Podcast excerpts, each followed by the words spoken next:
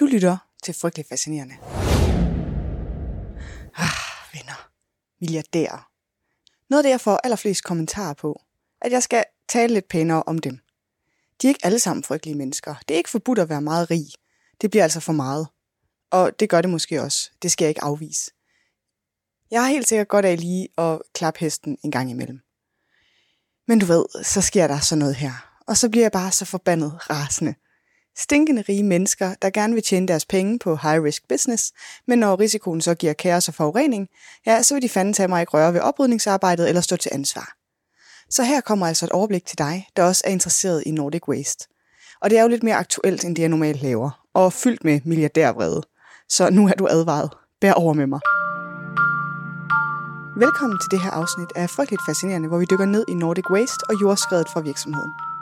Frygtelig Fascinerende er en podcast om alt det frygtelige, som alligevel fascinerer os.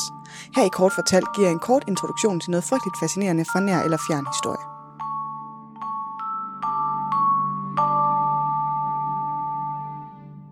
Nordic Waste. Nordic Waste er en virksomhed, der ligger i den lille by Ølst syd for Randers.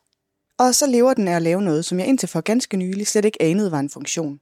Men de lever af at oprense forurenet jord. Og det er åbenbart big business. Helt vildt. I løbet af de sidste to år har ejerne udbetalt mere end 20 millioner kroner til sig selv i overskud. Over to år. Rigtig god forretning. Og den forretning den er primært ejet af mange milliardæren og i øvrigt Danmarks 6. rigeste mand, Torben Østergaard, som er god for mere end 42 milliarder kroner. Og jeg har lige fablet om det der med millioner og milliarder. For helt ufattelig meget det er en milliard. Så det vil jeg spare dig for, trods alt. Men jeg vil bare lige understrege, at det er sindssygt, sindssygt mange penge.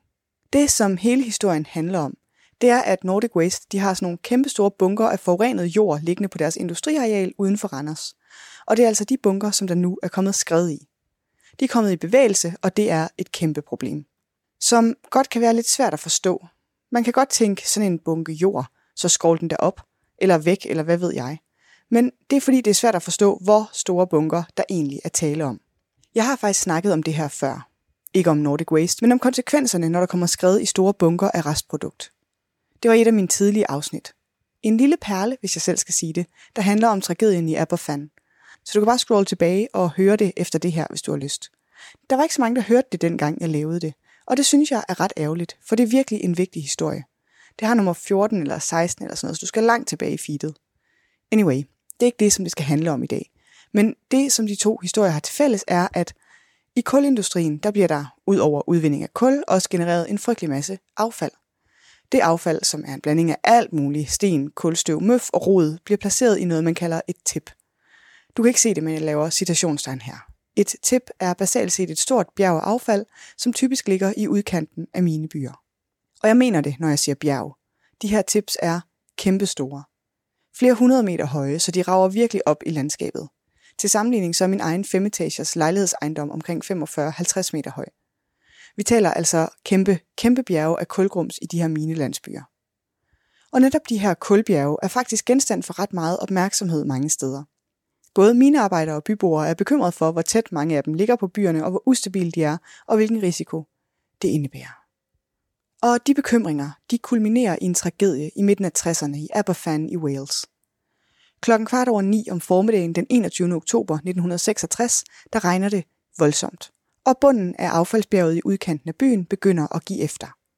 Det sætter gang i et skred ned ad bjerget, hvor en vandmættet muddermasse af kulaffald rutscher nedad, hurtigt accelererende med kurs mod Aberfan.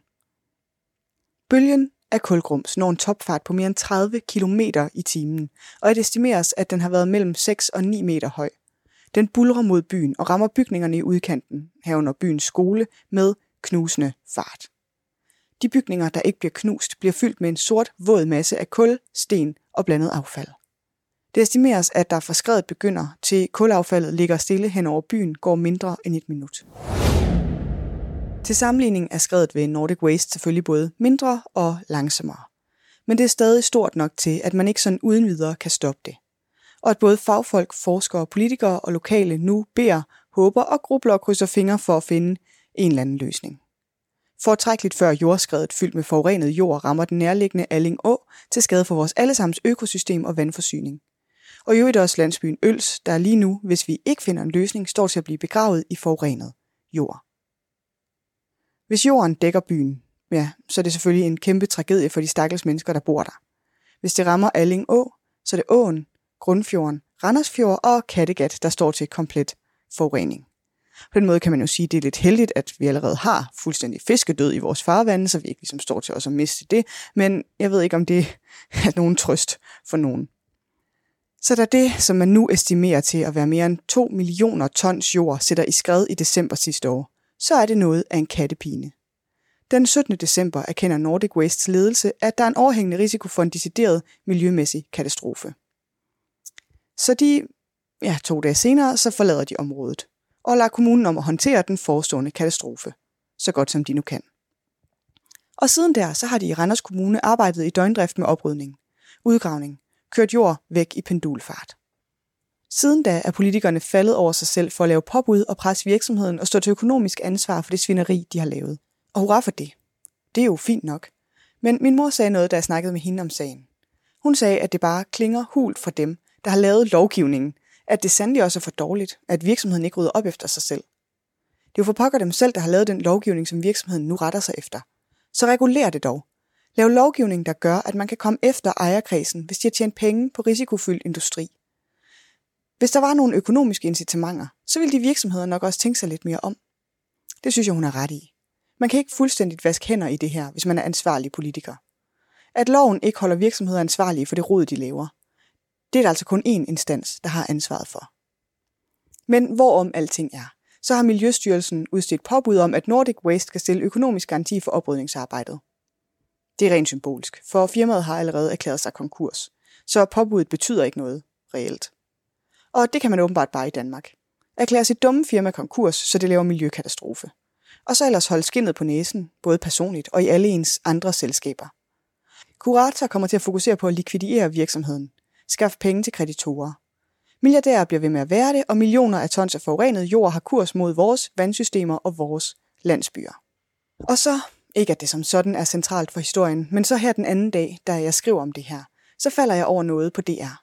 Om konkursbrud og behandling. For der er kreditorer. Det er der åbenbart altid, når nogen går konkurs. I det her tilfælde, så er der så tale om krav til boet for omkring 200 millioner. Størstedelen fra Østergaard-familien selv de har to selskaber, DSH Recycling og DSH Environment. Og de kræver nemlig samlet set indtil videre 75,2 millioner kroner af konkursboet. Begge selskaber er ejet 78 procent af vores milliardærfamilie. Så familiens krav udgør altså 58,7 millioner kroner. Regnet efter deres ejerandel i de virksomheder, der gør krav på pengene. Jeg har ikke så mange ord for, hvad jeg synes om det her. Jeg vil bare lige have det med. Og er der så slet ikke noget håb? For at den sindssyge rige ejer bliver holdt ansvarlig. Det er spinkelt, vil jeg sige. Det er sket før i historien, at ejere af virksomheder, der har forvoldt andre skade, bliver holdt personligt ansvarlige. Men det er sjældent. Og det kræver, at man kan dokumentere, at ejeren har haft kendskab til risikoen, til det, der er foregået. Og det kan man altså ikke sådan lige umiddelbart dokumentere. Jeg ved ikke, hvorfor det er sådan. Hvorfor ejeren ikke automatisk er ansvarlig. Det er man jo ellers, hvis man bryder loven, også selvom man ikke kender til den. Det har man selv ansvar for. Ligesom man som ejer for pokker burde være ansvarlig for det, der foregår i virksomheden. Men sådan hænger tingene ikke sammen. Åbenbart. Noget andet af det, jeg falder over i researchen til det her, er alle mulige diskussioner om, om man kunne have forudset det.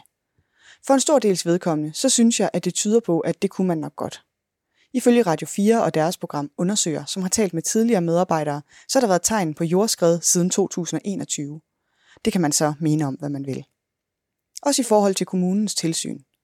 For man skylder Nordic Waste at nævne, at kommunen har lavet tilsyn hos virksomheden, og ikke fundet nogen grund til bekymringer. I min optik så ændrer det ikke det store. Det er ikke kommunens ansvar, at virksomheden driver virksomhed forsvarligt.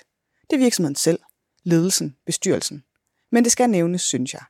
Der er der altså også grund til at stramme op. Hvordan vi kontrollerer virksomheder. Det kan ikke nytte noget, at kommuner bliver så benovet over store virksomheder, der leverer skattegrundlag til kommunen. Tingene skal sgu også være i orden. Jeg skylder også Nordic Waste og Torben Østergaard at nævne, at de har oprettet en fond. Sagt nej tak til regningen og lavet en fond i stedet. 100 millioner. 50 af dem øremærket til området omkring Ølst. Klimafonden skal sikre handling, der kan løse og afhjælpe problematikken omkring jordskred og klimaforandringer. Torben Østergaard skriver i sin pressemeddelelse i den forbindelse, at sagen i Ølst har anskueligt gjort, at klimaforandringerne er store, og at vi ikke har den nødvendige viden til at forudse konsekvenserne. Det kan man så mene om, hvad man vil, og nu vil jeg ikke sidde og sige spin og plante de ord, som man gerne vil have, at folk bruger, når de skal tale om det her. Men det er jo super, og det er der mange penge, og det er bare, ja, super. Jeg kan ikke understrege, hvor latterligt jeg synes, det er. Tak for fond, her milliardær. I stedet for at komme og spille velgør, så skulle du måske løfte det ansvar, der ret beset er dit. Men det skal med. Fonden er der. Manden føler i det mindste en eller anden form for ansvar for det, han har lavet. Anyway, tak for den her gang. Eat the rich. Selvfølgelig ikke eat the rich, det er bare en joke.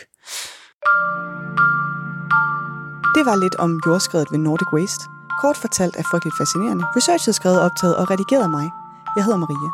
Næste afsnit kommer allerede i næste uge, og du kan høre det i iTunes, Spotify eller der, hvor du normalt lytter til podcast.